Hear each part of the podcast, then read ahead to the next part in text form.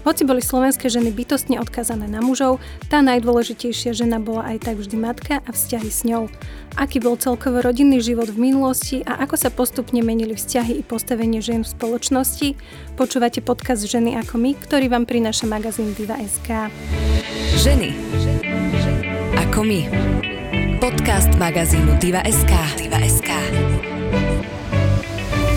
Moje meno je Miroslava Zahatlanová a mojim dnešným hostom je známa slovenská etnologička Katarína Nádaska. Dobrý deň, Prajem. Dobrý deň, Prajem a srdečne ďakujem za pozvanie. Pani Nádaska, tak povedzme si na úvod, Aké bolo v spoločnosti vnímanie nielen žien, ale celkovo matiek? Aký bol ich vzťah s deťmi? Bolo to tak, že práve matka bola tá, za ktorou sa všetci chodili radiť a práve jej názor bol nejak, nejakým spôsobom rozhodujúci? No, to je taká mm, pekná otázka, širokospektrálna, tak poďme trošku pomaličky. Ja len tak stručne robím taký historický prierez.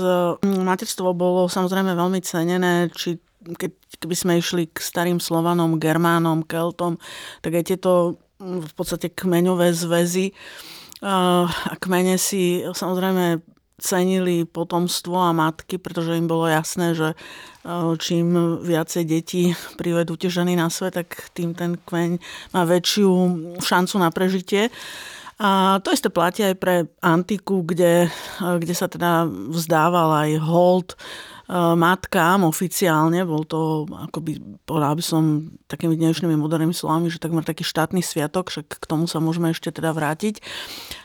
Čiže aj ten antický svet, Grécia, Rímania si matky ako nositeľky nového života a zase je tam tá istá pointa, že teda tá matka privádza to dieťa na svet alebo tá žena stáva sa matkou a, a teda je to takéto následovníctvo rodu a to napriek tomu, že napríklad v Ríme, antickom Ríme bol pomerne silný patriarchát, tak napriek tomu tá úloha matky bola veľmi významná. No a ono to potom prechádzalo aj cez stredovek, kde trošku sa nám to odráža lebo ten stredovek bol taký, taký, ja by som povedala, že veľkú lohotu zohrávalo aj náboženstvo duchovno. Napriek tomu, že to bol dnešnými očami, by sme mohli povedať, že často taký krutý svet a svet mužov, najmä vojen, dobývania, ale opäť pre ženy platilo tak, takéto prirovnanie s Božou matkou, pánom Máriou, že ten ideál materstva bol až taký posvetný, bol to až na takom piedestáli. No a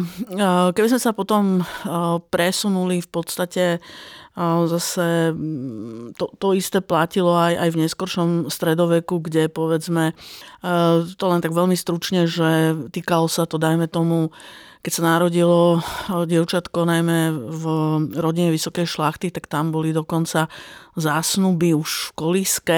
Malo to samozrejme také tie mocenské a politické ambície, ale do tretice samozrejme aj, aj materské a tam zase teda bola tá, tá línia vládcovská, ale vždy spojená s materstvom. Vieme, že hlavne v panovnických rodoch, ak náhodou sa nedarilo mať teda dieťa, tak e, to bola priam katastrofa.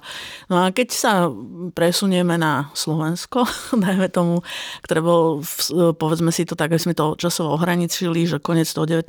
storočia Slovensko bolo ešte súčasťou rakúskorskej monarchie, špecifickejšie Uhorska, tak e, v tomto období teda samozrejme my sme mali aj vyspelé mesta, kde žila aj šlachta, aj meštenia, a, ale, teda, ale napriek tomu dominovali ľudia žijúci na vidieku a tu teda e, takisto to materstvo aj zohrávalo pomerne významnú úlohu, lebo sa tak hovorilo, že do roka proroka, e, to znamená, že pri uzatváraní svadby sa aj očakávalo, že to manželstvo e, do toho roka už bude mať následovníka, čiže dievčatko alebo chlapčeka, skrátka dieťa v rodine. A keď to tak nebolo, tak e, sa potom tá situácia musela riešiť, pretože aj pre Mm, pre Slovensko, tak ako aj pre tie ostatné národy, tak aj pre slovenský národ to potomstvo bolo v minulosti veľmi dôležité, veľmi žiadané. Hovorilo sa, že deti sú Boží dar a nebolo ničím výnimočným, keď e, no, koncom 19. začiatkom 20. storočia boli rodiny, ktoré mali 10-12 detí aj viac. Samozrejme bolo to dané aj tým, že ten sobašný vek bol oveľa, oveľa nižší. Dievčata sa vydávali mladúčké, 15-16 ročné, chlapci takisto sa ženili skôr. Čiže tie ženy potom aj pomerne skoro začali privádzať deti na svet. A teda ešte druhá časť tej vašej otázky. že uh, tie mamy ako boli veľmi dôležité, alebo že presne ako ste povedali, že, že tá matka bola, aj tí králi sa chodili stále radiť s tými matkami. Bolo to tak, že aj keď bol patriarchát, tak stále tá žena tam niekde v úzadi bola a bola dôležitá. Áno, na Slovensku máme také, také príslovie, ja to teraz trošku budem parafrazovať, alebo si ho nepamätám doslova, že muž je hlavou rodiny, ale že žena je tým krkom. Tak áno, to je áno, to, to používame často. Z, z anatómii, hej, že ten krk naozaj otáča, drží tú hlavu a otáča ňou, takže, alebo pomáha otáčať hlave, takže áno, tým je vlastne povedané všetko. Aj keď teda, napríklad na Slovensku, vrátim sa, alebo teda budem sa pohybovať e, na začiatku toho 20. storočia, aby sme trošku sa dotýkali minulosti a môžeme si to potom porovnať aj so súčasnosťou. U nás bol taký trend, že e, keď sa deti narodili, to je jedno, či to bolo dievčatko alebo chlapček, tak samozrejme zhruba do tých 6 rokov to gro tej starostlivosti bolo na tej matke. Ale tie matky v minulosti e, mali ja neviem, neskutočne veľa úloh, keď to tak porovnávame s dnešnými mamičkami, oni nepoznali niečo také ako že materská a, a tak, že venovať sa len dieťaťu. A tá matka na tých, napríklad na tých gázostvách, ona, ona musela, často sa stávalo, že ráno porodila a večer už dojila kravu, hej, pretože jednoducho ten mala ďalšie deti a život nemohol zastať. A, a tým chcem teda povedať to, že tie ženy boli v minulosti také viac e, fyzicky disponované na, aj na veľmi ťažkú prácu, pretože práca na, v gazdovstve, na poli s dobytkom je pomerne ťažká fyzická práca. Takže, mm, e, e, takže dá sa povedať, že Eh, aj sa to tak teda vnímalo, že keď sa, eh, keď sa to dieťa narodilo, tak iste, že viete, eh, tie základné veci, napríklad viete, úplne bežné bolo dojčenie. Hej, to je, ten, dnes si žena v podstate môže vybrať, že to budem dojčiť, alebo teda nebudem dojčiť, ale kedy si to bolo také, také základné rozmýšľanie, že pre dieťa je absolútne najlepšie, keď sa teda dojčí. Výnimku tvorila šlachta tam, e, e, ale obyčajne to nebolo kvôli tomu, že by tie šlachtické e, matky oni mali často dojky, ale nebolo to kvôli tomu, často to nebolo kvôli tomu, že by povedali si, že ja neviem, im to bude deformovať nejak prsia, ale skôr pretože nemali dostatok mlieka. Takže tam tie dieťatka, oni si najímali dojky, to znamená ženy z ľudu, ktoré boli preverené a ktoré akurát mali tiež dieťatko. A takáto dojka potom eh, v podstate dojčila eh, aj, aj to, toho šlachtického synačika alebo cerenku. No ale v tom bežnom prostredí, pokiaľ porod dobre dopadol, lebo teda treba zase povedať, že ja som spomínala, že áno, rodilo sa veľa detí, to je fakt, ale faktom je aj to, že bola aj veľmi vysoká úmrtnosť, či už e, detí, keď dieťa dožilo do roka, to bolo takže super, už tam bola šanca, že snáď teda dožije aj ďalej, ale bola aj vysoká úmrtnosť žien pri pôrode. No ale keď teda všetko dopadlo dobre, tak tá mama e, samozrejme dieťa dojčila a zase my to poznáme z rozprávok, že valibuk alebo lomy železo, že boli dojčení, ja neviem, do desiatich rokov a tak.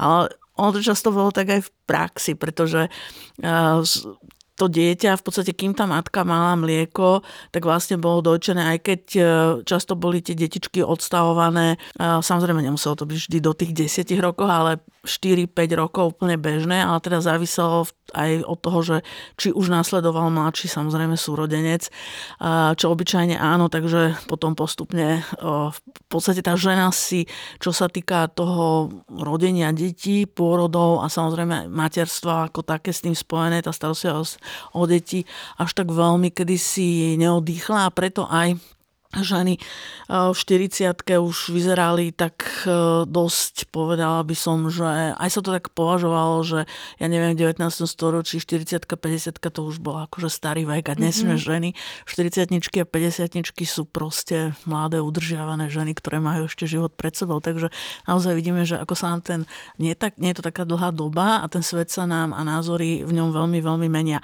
A teraz ešte eh, sa vrátim po tej obklúbke k tej vašej otázke. Áno, Eh, deti, ktoré mali okolo 6 rokov, chlapčekovia, synovia, tak tí tak viac eh, boli potom pod kuratelou otca. Ale to malo veľký praktický význam napríklad v tom vidieckom prostredí, pretože ten chlapec sa musel zaučať už ako keby od malička na ten život na tom gazdostve. Tam totiž to taká veľká šanca ísť na štúdia, povedzme v tom 19. storočí, nebola. A chlapci mohli študovať, ale obyčajne za kňazov, pretože Cirkev mala určité donácie a, a tak v podstate šikovných chlapcov aj z vidieka, alebo ako sa hovorilo, že zo sedliackého rodu, tak tí mohli ísť študovať, oni im to zaplatili, um, tie, tie, tí donátori, teda myslím tým církev, ale teda bol jedine kňaz. Hej. Uh-huh. Preto aj veľmi veľa tých našich vzdelancov, ktorí boli kňazi, či už e, katolíci alebo evangelickí farári, e, poznali naozaj ten život e, ľudu, ako sa hovorí, lebo sami, sami z neho pochádzali. No ale to bola veľmi malé percento, čiže chlapec sa v podstate musel priúčať tomu gazdovaniu. A s tým súviselo aj veľmi veľa fyzických zručností, ktoré ten chlapec e, nemal od koho iného pochytiť len od svojho otca. Preto ten otec ho naozaj krôčik po krôčiku vlastne učil všetko, čo potreboval do života. A to isté platilo pre dievča, pre mm-hmm. dceru, že tá tiež e, sa dostávala v tých 5-6 rokov viac teda pod tú kuratelu mami a zase kvôli tomu, že e, ju mama pripravovala na život manželky, matky, gazdinej, čiže od naozaj takého vyrábania kvásku a, a ako, sa, ako sa cesto vlastne zakladalo na chlebík, ako sa piekol chlieb, koláče, ako sa priadlo, tkalo, vyšívalo, šilo, všetky, všetky tie práce, ktoré ona raz bude potrebovať, tak sa učila krôčik po krôčiku a primerane svojho, svojho veku. Takže trošičku by som povedala, že potom aj také to zdôverovanie sa, dajme tomu, v tom, v tom tej oblasti toho dospievania bolo také, že pre e, syna bol vzorom ten otec a, a viac a, a samozrejme pre tú dceru mama. Ale treba povedať, že či sa jednalo o syna alebo o dceru, tak obrovská úcta sa dávala mame, obidvom rodičom, ale máme teda špeciálne. Vieme, že nie tak dávno, to aj do prvej polovici 20. storočia boli regióny na Slovensku, kde sa rodičom vykalo alebo onikalo. Čiže to je ten prejav aj v podstate v tej hovorovej reči veľký prejav úcty. Aj, že to bol, kedysi nebolo možné, aby rodičom sa zatýkalo proste. Tu by som sa rada spýtala, už túto nedelu vlastne oslavujeme Deň Matiek, že kde sa vzal táto oslava mamičiek?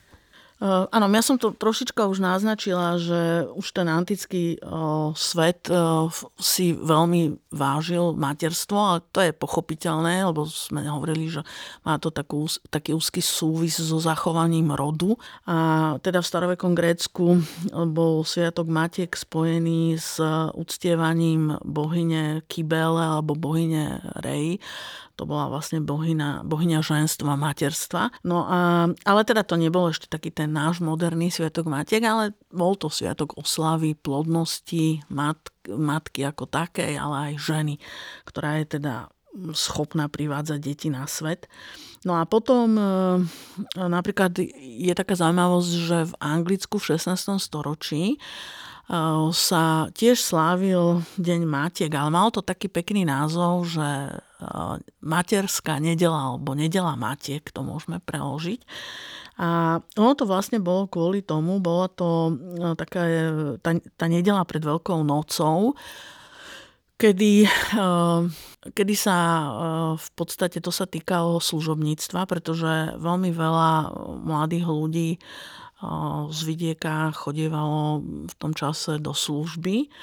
A teda tie podmienky pracovné boli často také, že to služobníctvo nemalo hm, až tak veľa, malo povedzme nejaký, nejaký e, pol dňa v týždni pre seba, ale veľmi často hm, e, to bolo málo na to, aby človek navštívil povedzme svoju rodinu, svoju mamu a ktoré, ktorá mohla bývať v inom kúte Anglicka, takže bola, bo, zaužívala sa v tom, od toho 16. storočia táto nedela Matie, kedy vlastne dostávali dostávalo služobníctvo voľno, aby mohol teda ísť a navštíviť svoju mamu. Čiže to je také, také veľmi pekné gesto. To by sme si aj dnes mohli tak zobrať. No a potom korene toho moderného vlastne Dňa Matiek, o ktorom sa aj dnes rozprávame, tak sa musíme dostať do Spojených štátov amerických, kde uh, žila taká žena Anna Jarvis, ktorá si veľmi vážila svoju mamu. Ona pochádzala z takej viacetnej rodiny a uh,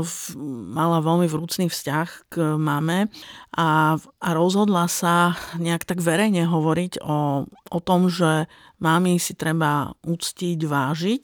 Takže dala to do takého verejného diskurzu a to vyústilo až e, do takej miery, sa to stretlo teda s úspechom, že v americký prezident v roku 1914 v Spojených štátoch ustanovil Deň Matiek e, ako, ako prvýkrát. No a to znamenalo, že americké matky e, v ten deň matiek nepracovali, aj keď boli zamestnané napríklad, tak dostali voľno a o tie také domáce povinnosti sa mali postarať ich deti a manželia. No a v Američania zaviedli, že takým tradičným darčekom pre mamu bol klínček, čiže ten karafiat by sme to mohli nazvať, ale sú aj, je aj špeciálna odroda klínčeky, to sú také menšie kvietočky, karafiaty sú už také viac vyšlachtené, väčšie, tak tam skôr to boli práve tie klínčeky, ktoré sú také drobnejšie, ale oni sú veľmi pôvabné, z nich sa robili krásne kytič, kytice a to bola vlastne taká symbolika v Spojených štátoch amerických. No a Dokonca aj je teda zaujímavé, že aj mamičky, ktoré už boli mm, zosnulé, čiže matky samozrejme, e, ktoré zomreli v rôznom veku, už často už ako teda staré, staré alebo staršie ženy, tak ich deti prichádzali na hrob a dávali im tam tie kytičky z tých bielých zase klinčekov. To bola taká veľmi pekná symbolika. No a postupne sa teda tento sviatok e, dostáva do celého sveta a u nás e, E, to bolo zaujímavé s tým, že vlastne počas prvej Československej e, republiky, keď sa teda rozpadla monarchia, tak e, tento sviatok sa zaviedol aj u nás a celkom úspešne. A bolo to možno aj preto, že prezident eh, Masaryk, ktorý mal teda manželku práve zo Spojených štátoch amerických a jeho dcera Alica Masaryková bola veľkou a nadšenou propagátorkou tohto sviatku. Takže sviatok sa ujal rovnako v Čechách aj na Slovensku a potom aj pokračovala tá, eh, to slávenie toho sviatku aj po rozpade Československa a to už malo taký dosť taký ideologický potón počas, počas slovenského štátu. A Nemci napríklad takisto aj eh, počas tých vojnových rokov oni ho tiež oslavovali, ale tá bola veľmi silná taká tá fašistická propaganda, kde sa teda skôr zdôrazňovalo um, taká tá, až taký ten rasový motív, že tie práve nemecké matky a, a teda vieme, že oni mali dokonca aj také, Hitler mal aj také tendencie, aby uh, zdravé nemecké ženy teda rodili čo najviac uh, detí a tak ďalej. Mm. Takže vidíme, že aj tento sviatok, ako mnohé iné sa dali Každý si ho vie otočiť. Ako jasné, treba. tak ako, ako väčšina vecí, aj pekných myšlienok. No a možno potom práve preto, že teda e, počas slovenského štátu a teda, že to bolo spojené aj s, e, Nemc- s Nemcami, že keď e, po skončení druhej svetovej vojny, keď u nás vznikla, vznikla vlastne, bol tu socializmus, tak práve preto ako to je taká tá opozícia, že teda tí komunisti samozrejme mali trošku iné ideály, tak e, sa, oni sa už nevrátili k tomu, k tej oslávy matky a Dňa Matiek, ale teda bolo to náhradené Medzinárodným dňom žien, kedy sa do toho žena sa teda zahrňala aj matka samozrejme. No ale, po, aby som to dokončila, teda, tak po 89.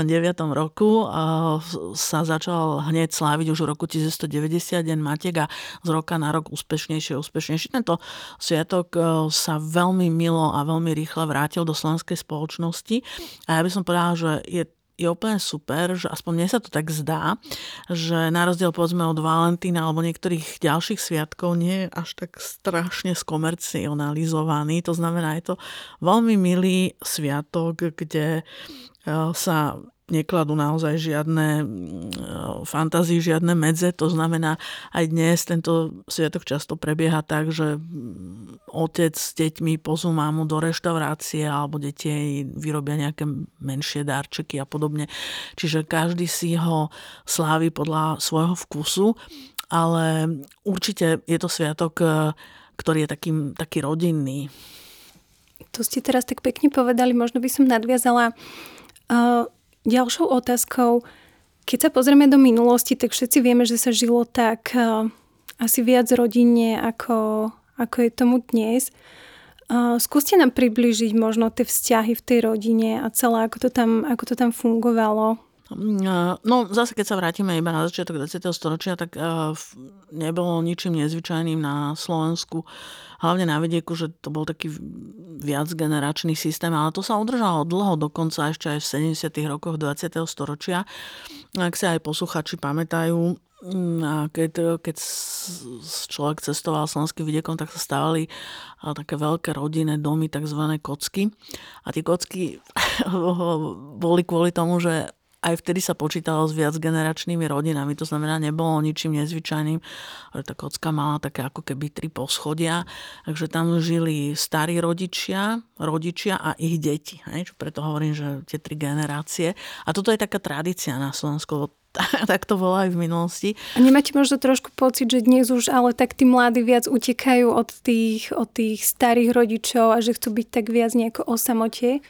No jasné, že eh, ale tak ono to je svojím spôsobom aj, aj dobré, lebo veď uh, viete, akože ja to poviem tak jednoducho, že si zoberte, že v minulosti, dajme tomu, že sme niekedy, ja neviem, v 20. rokoch 20. storočia, syn sa ožení, tradícia bola taká, že si priniesol teda svoju nevestu do domu, kde teda on býval obyčajne so svojimi rodičmi.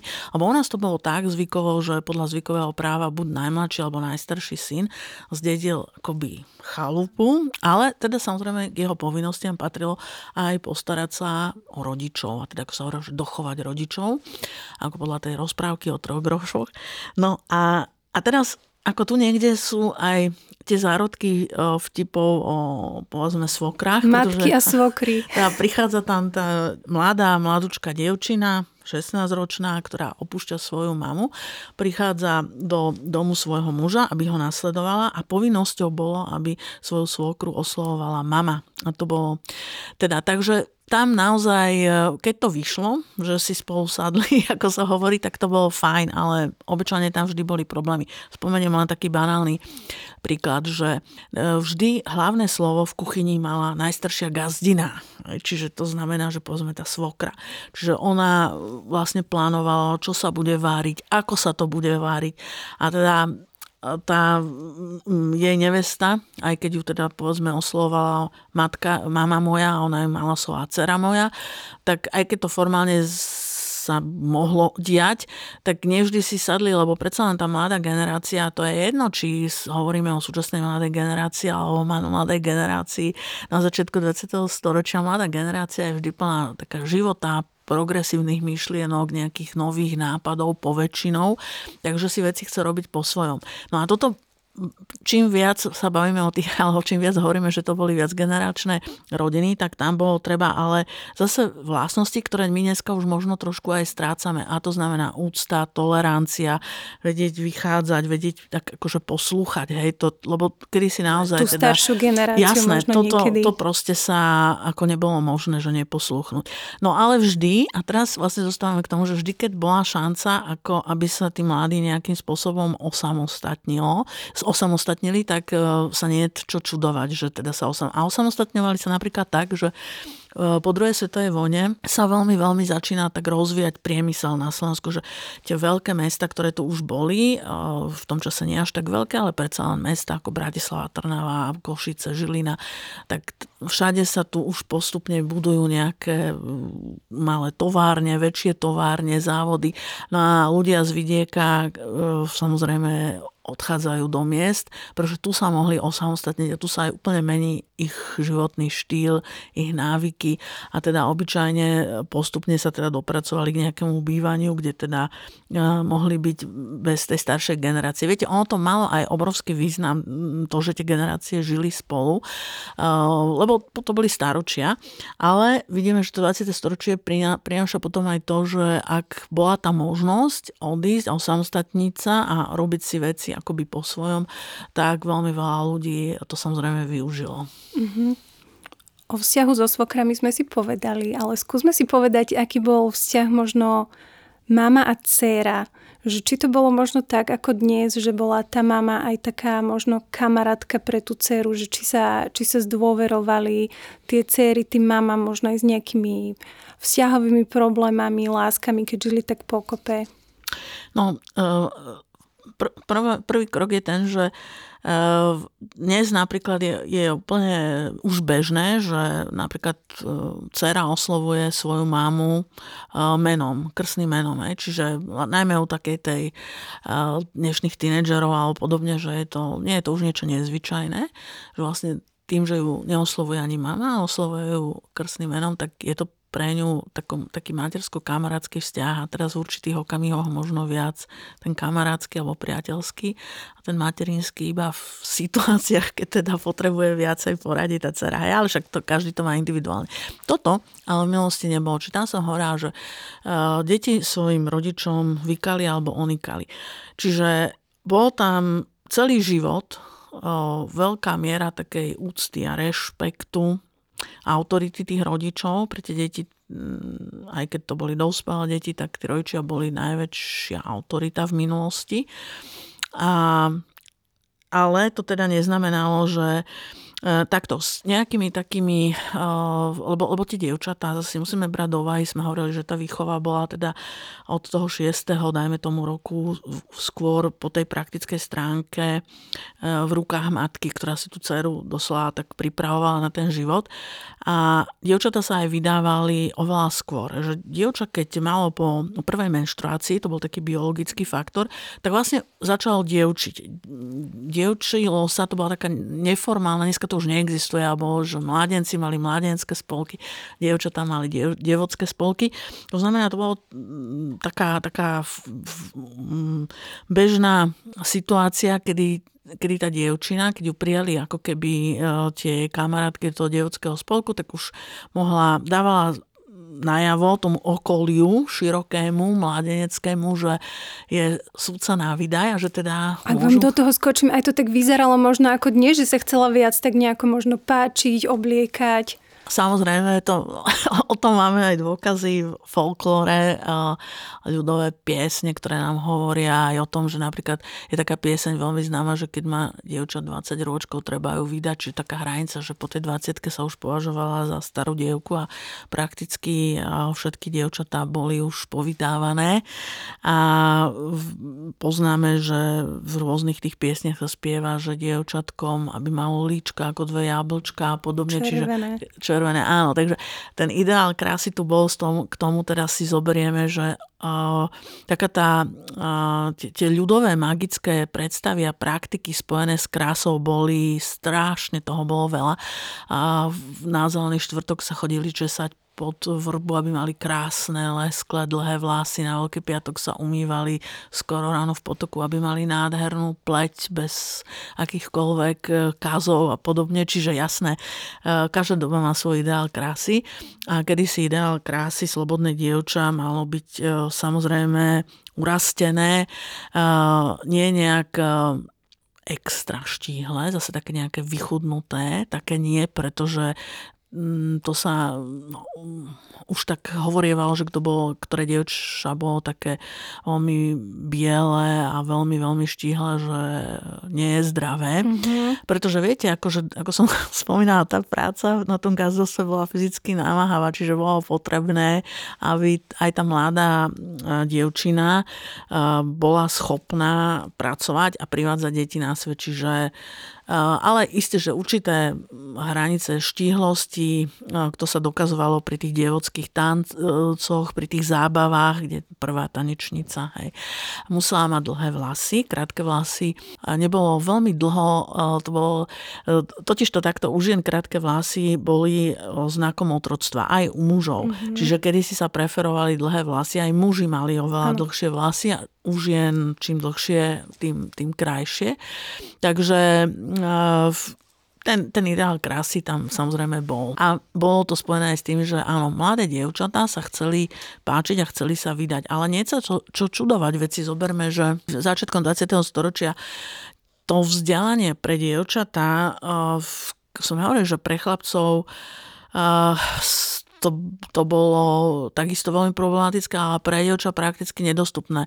Dievčatá v, zo šlachtických a bohatých mešťanských rodín mali také dievčenské školy. Poďme aj v terajšom prešporku bola dievčenská škola u Uršulínok veľmi známa, ale to boli školy, kde sa tie dievčatá, isté, že oni sa učili písať, čítať, ale potom aj tu sa učili veľmi veľa takých tých e, ženských ručných prác, šiť, vyšívať a tak ďalej, rôzne také zručnosti, čo aj tá šlachtičná akoby potrebovala.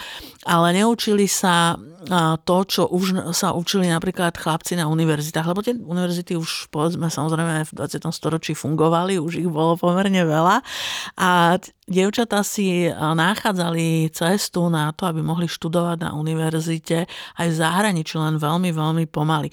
Čiže keď si zoberieme začiatok 20. Slovensk, e, storočia na Slovensku, na tom vidieku, tak e, aké mala tá dievčina šance? No, tak ak bola zdravá, a teda zdravá myslím tak, že naozaj fyzicky schopná, lebo tam bol potom trošku problém, že ľudia, ktorí sa aj rodili s nejakým handicapom, ktorý napríklad dneska už ani nemusí byť handicap. Spomeniem na taký klasický prípad, že sa niekto narodil, narodil teda dieťatko sa narodilo s tzv. zajačím pískom, sa tomu mm-hmm. hovorilo, to je rášte. Proste verí. Tak dneska to není problém, je to jedna operácia v maličkom veku dieťaťa a všetko je OK, ale kedy si bol ten človek poznamenaný na celý život. Hej. Zajačí písk, zajačí písk. Mm-hmm a teraz to už bol určitým spôsobom uh, nie fyzický handicap, lebo ten človek mohol fungovať normálne, ale ako by sa bola ten estetický. A práve to sa vymykal ten človek z toho ideálu tej krásy. Čiže napríklad aj to bol dôvod, aby keď to, sa to stalo dievčine, tak tam tie šance na, na vydaj povedzme rapidne klesali. No ale celkovo dievča teda od malička bolo vedené k tomu výdaju a nie sa teda čo čudovať, že, eh, že sa teda chcela páčiť a robila rôzne magické praktiky, aby sa aby si teda privábila toho vytúženého mládenca, aby sa vydala a mala rodinu. To bol, to bol ideál. Potom mohla ísť ešte do kláštora, ale to, sa, to skôr sa týkalo povedzme e, šlachtičien, ktoré teda buď cery, alebo keď ovdoveli, tak potom a splnili si, často už boli matkami, ale ovdoveli, tak sa rozhodli ísť do kláštora. No takže veľké šance e, tam, kedy si tie dievčatá nemali, tak nie sa čo čudovať, že každá snívala o, o manželovi. Prosto sa lialo na Ondreja Olovo, kde teda si zistovali tie dievčatá, že á, že akú profesiu bude mať ich manžel a máme x x vlastne počas roka takých tých e, magických dní, kedy zistovali, ako, ako sa bude volať ich manžel, to je na Luciu, tie Lucine lístočky, alebo ako budú mať podobu na svätého Jána, e, sa dávala mužské gate pod vánkuž a teda sa aj mala prísniť tá podoba toho nastávajúceho. Toho máme strašne veľa. A je to celkom pochopiteľné, lebo k tomu tá výchova tých dievčat, aby sa vydali a mali veľa detí smerovala. Takže vlastne dievča chcela nájsť nejakého pána dokonalého a predpokladám, že toho pána dokonalého formovala nejako asi aj celkovo tá matka. Bola aj vtedy nejako zaužívané, že boli muži nejakí mamičkiny maznačíkovi, alebo že si tie matky tak možno viac hýčkali tých svojich chlapcov? No, je teda zaujímavé, že oveľa striktnejšie sa dodržiavali tzv. mužské a ženské roly.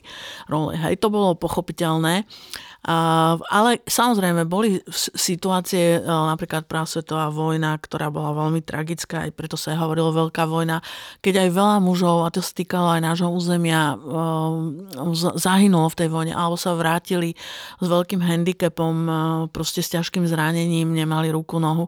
Ale, a viete, aj tu sa ženy dokázali, dokázali vlastne, tak ako to bolo, celej, v, t- v celých dejinách ľudstva, že ženy, keď sú naozaj v takých krízových vypetých situáciách, tak uh, dokážu sa postarať o rodinu. Žena sa bol bežný obraz na Slovensku, že keď muži boli na vojne zrekvirovaný, bol dobytok, tak tie ženy sa z, z, proste zapriahli doslova do pluhu, lebo však na jar bolo treba pohrať tú pôdu, bolo treba zasadiť obilie.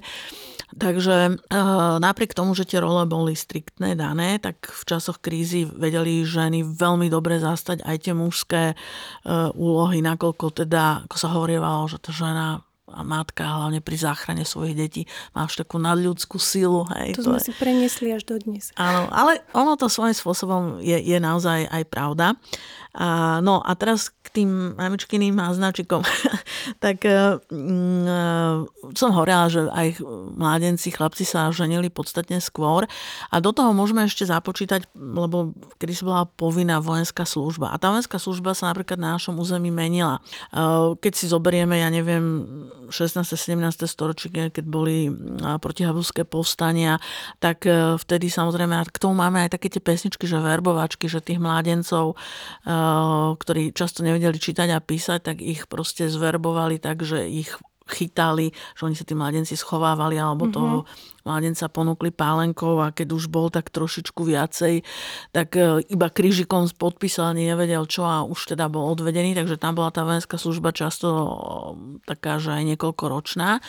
No ale v časoch mieru teda e, sa tí mladenci teda ženili niektorí pred vojnou, niektorí dokonca až, až teda po vojne. No, to bolo už na ich, na ich vlastne nejakom uvážení.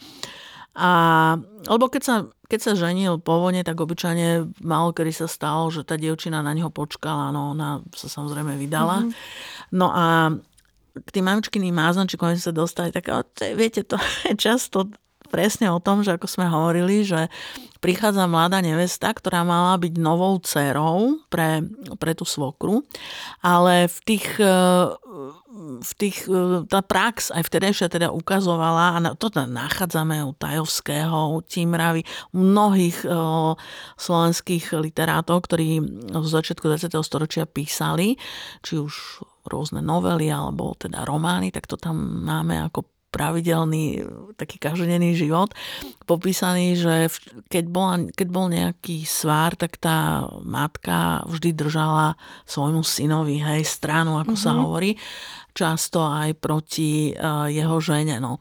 A opäť si zoberme, že keď e, aj ten, keď bol nejaký e, rozkol medzi, medzi e, svokrou a nevestou a ten muž tej, tej nevesty hej, si bol aj vedomý, že tá jeho žena má asi pravdu, tak nikdy sa nepostavil voči mamke. Hej. Mm-hmm. Ale niečo také, ako že mama hotel v minulosti, tak to v podstate nefungovalo, pretože tam sa tá slobodná mládež boli, boli teda také tendencie, aby sa ženili a vydávali v, čím skôr a zase malo to bolo to preto, lebo rátalo sa s tým, že sa privedie na svet čo najviac detí. Tie deti boli opäť, dneska to možno bude tak brutálne znieť, že aj lacná pracovná sila, ale to bolo pravda, lebo však v tom gázostve bola potrebná každá ruka.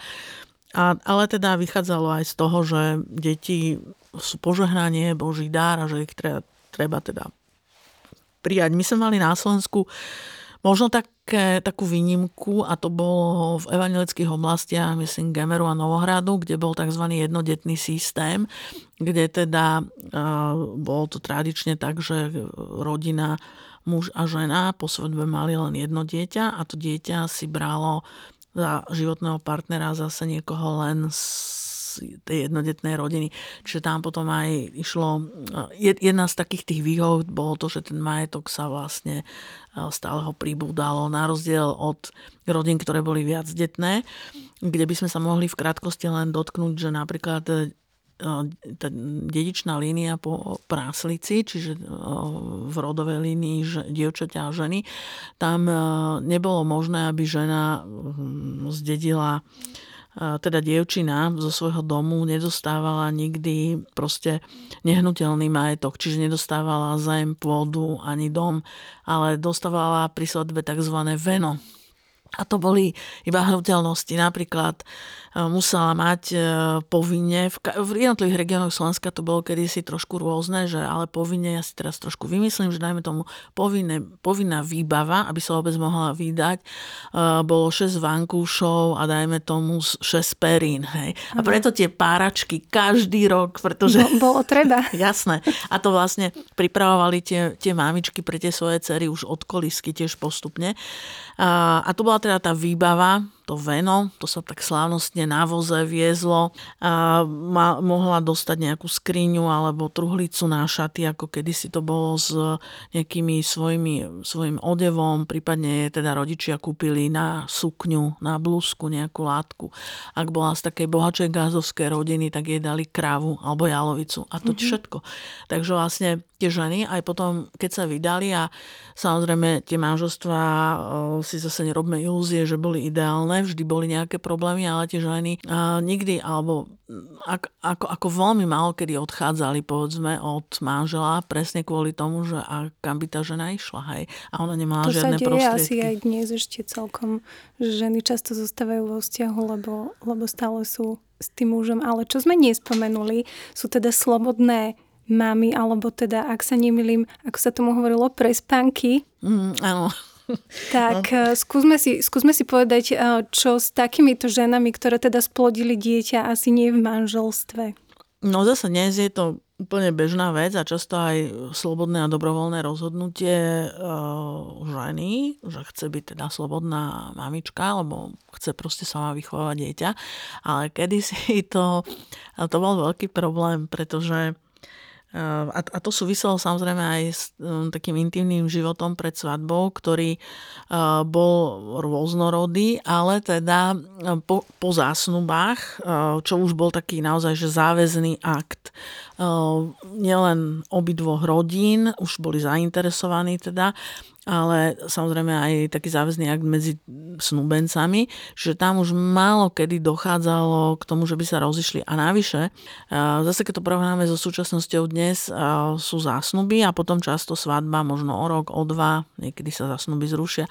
Tak v minulosti to bolo tak, že boli zásnuby, tak v čo najkračšej dobe bola potom svadba. Záviselo teda len, lebo kedy si boli svadby len v určitých obdobiach. A to bolo, to bolo tak niekedy v oktobri, čiže keď vlastne sa už nebola práca mm-hmm. na poli, alebo potom fašiangy, keď teda sa, boli aj zabíjačky. Alebo tak viete, dneska to nie je problém, že spraviť svadbu, skôr sú, je problém v nejakých tých termínoch, v nejakom tom uh, luxusnom ano. zariadení získať, ale kedysi bol problém, že tých svadobčanov bolo treba aj uhostiť. Uh-huh. A, a napríklad to je zaujímavé, že aj ľudia, keď chodievali, ako teda boli pozvaní na svadbu, tak oni tam nosili často normálne vajíčka alebo hydinu, hej, čiže aby prispeli, lebo im bolo jasné, že teda, aby to nemuseli tí uh, pozývajúci všetko platiť, alebo, lebo tak platiť, no tak robili sa tie svadby samozrejme v krčme alebo doma, ale boli, boli veľké. Takže každý niečo doniesol. No a hovorili sme o tých, ale by som sa vrátila k tým slobodným mamičkám, čiže keď po tých zásnubách často už e, aj tá mladá budúca nevesta bola gravidná, ale to bolo OK. To ako tiež poznáme z tej klasické slovenskej literatúry, že teda rýchle, rýchle svadbu, aby to nebolo Tvárime sa, že nič. Ale akože ono v zásade to bolo tak príjmané, no akože z hľadiska, keď si to zoberieme, že v tom čase sa začiatkom 20. storočia ešte napríklad na našom území nefungovali rozvody, ani nebolo možné mať e, nejakú inú ako cirkevnú svadbu, takže z hľadiska nejakého cirkevného učenia, ktoré hovorilo, že e, kde sa hovorilo, že teda taký ten pohľavný styk by mal byť až po, po svadbe, tak, e, tak kvôli tomu. Ale v zásade v tom ľudovom prostredí sa to tolerovalo, pretože keď bola tá žena gravidná, bolo jasné, že je zdravá, takže fajn, teda potom, je na ceste, nič sa také nedialo. No ale ak e, a to, a to viete, to zase bolo spojené, svetojanská noc má svoju moc, rôzne teda také tie magické e, praktiky, kedy e, sa naozaj stalo, že mm, alebo ten sexuálny život mládeže tu bol, hej. E, len teda on bol tak nastavený, aby k takému tomu úplnému pohľavnému styku nedochádzalo. Presne kvôli tejto vážnej problematike slobodná mamička, pretože eh, ak sa to stalo, tak je zaujímavé, že v minulosti sa nehľadal ten vynik, eh, alebo nepovažoval sa za vynika mládenec, eh, ale vlastne tá dievčina, že tak je jej smola. Hej. Takže ono isté, že tá komunita, keď sa vedelo, že kto, kto teda bol tým, bude tým nastávajúcim som, tak tá komunita sa snažila na toho mládenca akože nejak tlačiť, aby si ju vzal. Ale ak tam boli nejaké rozpory, že on len tak špásoval a podobne, tak on obyčajne aj utiekol často z tej dediny a podobne. Alebo jednoducho proste povedal, že nie, že si ju nevezme. Hej. Ale toto bol veľký problém, hlavne vtedy, keď totiž to býval taký zvyk, že Dievčatá z vidieka si obyčajne, keď už teda uh, boli, mali tých 15-16 rokov, už dievčili, tak často sa rozhodli ísť uh, slúžiť do mesta. Bolo to hlavne kvôli tomu, aby trošku aj teda videli iný svet, ako bol na tom vidieku, ale prozaickejšie bolo to, že si chceli zarobiť. Pretože e, na tom vidieku tí ľudia síce dreli od rána do večera, ale nedostávali výplatu. Hej. Oni vlastne robili preto, mm, pretože... Tak na svojom. Jasné. Hej. No a, a teraz, teraz e, malo to také, také logické vyústenie, že tie dievčatá e, najdrahšie, čo bolo, keď boli teda ako nevesty, to boli samozrejme svadobné šaty, nádherná svadobná svadobná parta, ručne vyšívaná, to bolo aj v minulosti veľmi drahé, bolo niekoľko špecialistiek žien, ktoré dokázali povyšívať, ale nie zadarmo, ani nie za košik vajec, ale mm-hmm. často chceli naozaj peniaze. A potom celé, e, celá, celé svadobné rúcho, hej, čiže svadobné šaty, boli e, veľmi zdobené. To bolo v podstate najkrajšie, najzdobenejšie, pretože svadba, keďže som hovorila, že nepoznali rozvody, tak to mal byť ten pamätný deň a najkrajšia nevesta. Takže tie dievčatá si celkom logicky chceli zarobiť peniaze a išli teda slúžiť do mesta.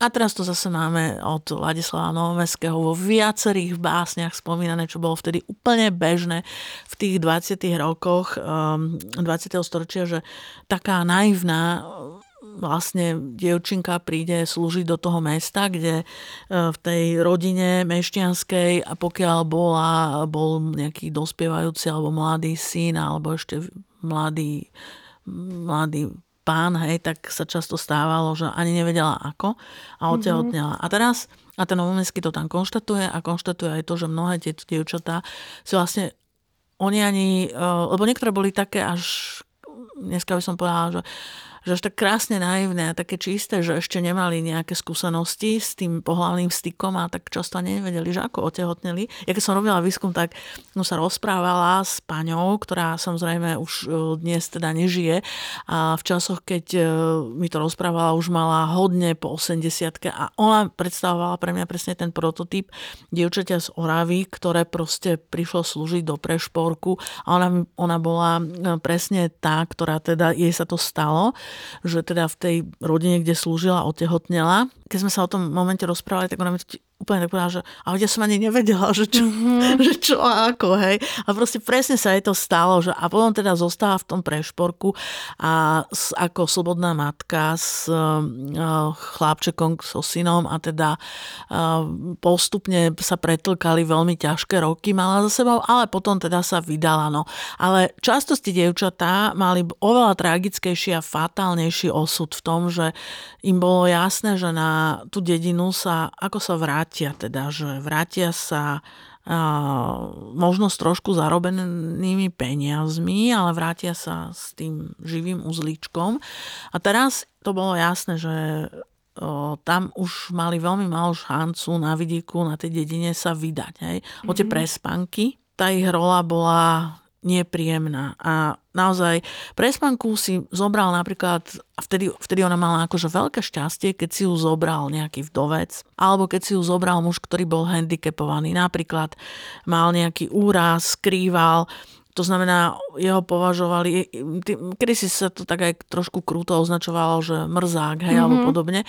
Čiže on e, nemal šancu sa oženiť, pretože na toho gázdostvo bolo treba pevných, mocných chlapov a on keďže krýval, mal handicap, to alebo, ja neviem, mohol mať zlomeninu ruku a tá ruka sa mu zle zrástla, teda už, no. A keď takýto starý mládenec sa rozhodol, že si teda vezme uh, pre spanku, tak on sa hovoril, že ona má veľké šťastie. Hej.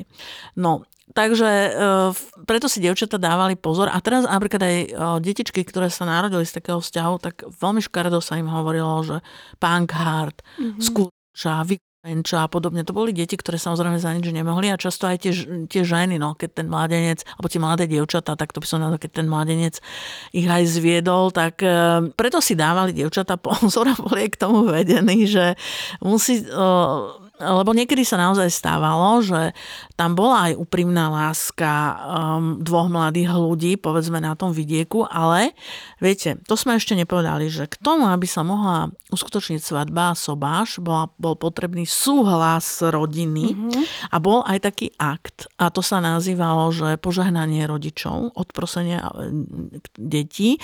Deti teda pred samotným sobášom odprosovali svojich rodičov a rodičia im dávali požehnanie a hovorili hovorili im presne v tom požehnaní, ste naše deti, hej, čiže syn, dcera. A ak toto nenastalo, tak e, to bol veľký problém. Aj keď z histórie poznáme samozrejme, že e, únos a únos e, aj presne kvôli tomu, že sa tým mladých, to bol tzv. fingovaný únos. No ale skrátka stávalo sa teda, že aj sa mali radi a teda stalo sa, prejavom tej lásky bolo to, že tá žena, dievčenia teda bola gravidná a naraz teda rodičia toho mládenca povedali, že no nevezmeš si ju, lebo my pre teba máme inú nevestu. Takže také riziko tam mohlo byť, že preto si tie dievčatá dávali pozor a to bolo presne to, čo keď sme sa bavili o tom, že čo im rozprávali mami, lebo s kamara, kamarátke mohla povedať, že joj, Míško sa mi páči z horného konca a tak, ale uh, mami im rozprávali často presne takéto aj intimnejšie a praktickejšie Išla som veci. sa vás pýtať, že či sa rozprávali tie mami aj na túto tému s tými cerami v tom čase, či im to nieko vysvetľovali? Úplne do detailu nie, ale toto, boli také, toto bola základná vec. Ale by som ešte podala možno takú kuriozitu, to už dneska samozrejme nepoznáme, že keď sa nevesta teda oblieka, alebo ten rituál tej svadby, to je naozaj na, na dve hodiny rozprávania, to všetko bola symbolika a všetko to bolo, malo určité rituálne správanie. Ale vypichnem teraz to, že mladú nevestu obliekala uh, tzv. široká sa je hovorilo, to bola vydatá žena, už taká s skúsenosťami, matka a tá e, lebo boli určité obdobia v histórii, keď sa dokonca aj muselo deklarovať vizuálne, že je to panna. Že to panenstvo bolo v určitom období našej histórie a nášho kultúrneho vývoja bolo deklarované panenstvo pred svadbou. A deklarovalo sa to tým, že sa na druhý deň teda podával dôkaz o deflorácii, ktorá sa konala počas svadobnej noci, že sa teda vyvesila plachta stopam, so stopami deklara, deklara, e, deflorácie. Pardon. A to malo byť vlastne symbolom toho, že tá nevesta, teda, alebo už teraz žena bola naozaj e, pannou. No ale tak viete, niekedy niekedy teda sa to tak nedalo celkom zdržať a to bola úloha tej širokej. Ona ako obliekala teda tú mladú nevestu, tak e, jej e, často vysvetlila, e, tam obyčajne dochádzalo aj k takému veľmi intimnému rozhovoru, kde ona proste sa jej rovno opýtala, či je panna, či niečo už mala s tým mládencom. Ak, ak bola panna, nemala ešte nič nejak takto veľmi s uh, mládencami, tak jej vysvetlila, aby sa zase nezlakla, že čo mm-hmm. bude. Ale ak teda ak teda v tom rozhovore vyšlo najavo, že už nie je panna, tak napríklad jej dala také dve ampulky s holubecou krvou a teda ju Bola poučila. hej, že aby keby... to tam dala, hej, kde mala na tú plachtu a aby bolo všetko v poriadku, hej, mm. bez nejakých škandálov a problémov. Čiže, e, čiže naozaj aj e, takáto úloha, tam vlastne dá sa povedať, že táto široká, ako keby e, v, to, v tej chvíle toho obliekania, lebo to obliekanie zase netrvalo 10-20 minút, to bolo často pol dňa, alebo aj viacej, tak ona vlastne bola to osoba, ktorá, ktorej úlohou okrem iného bolo tú mladú nevestu poučiť o tých najintimnejších eh, veciach, ale praktického života v tých prvých hodinách po sobáši. Na záver možno by som sa už iba spýtala, že či je podľa vás niečo, čo by sme sa my dnešné ženy mohli naučiť od žien v minulosti? Možno keby ste jednu vec mohli vypichnúť.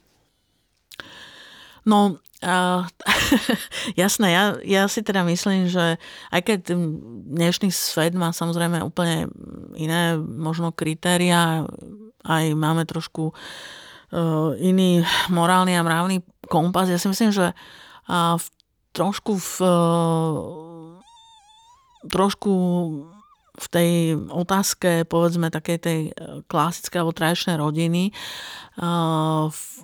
tá úloha mami, pokiaľ sa bavíme o situácii, že, lebo ako som spomínala dneska, isté, že mnohé ženy aj dobrovoľne nechcú byť matkami, proste uh, majú na to rôzne dôvody a je to tak v poriadku, ale ja by som celkovo povedala, že nielen od mám, ale od žien ako takých sa v minulosti naozaj máme čo učiť.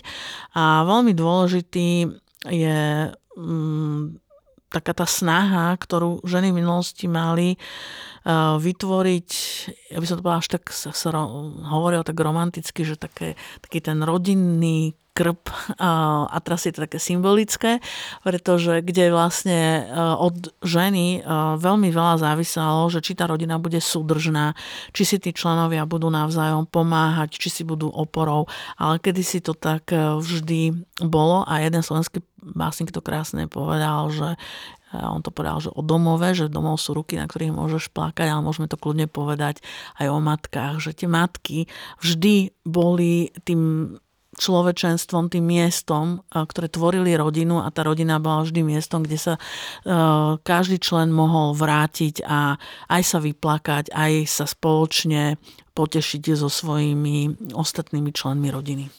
Toto bola taká veľmi pekná bodka na záver. Pani Nadaska, ja vám ďakujem, že ste si našli čas Ďakujem vám za veľmi zaujímavý a prínosný rozhovor. Na túto tému by sa dalo rozprávať ešte ďalšie hodiny, ale verím, že sme našim poslucháčom približili aspoň trošku, aké boli ženy v minulosti, aké boli mamy v minulosti a aký bol ich život. Ja vám veľmi pekne ďakujem. Ďakujem aj ja. Toto bola etnologička Katarína Nádaska. Počúvali ste podcast Ženy ako my. Majte sa pekne. Do počutia. Ženy ako my. Podcast magazínu Diva.sk. Diva.sk.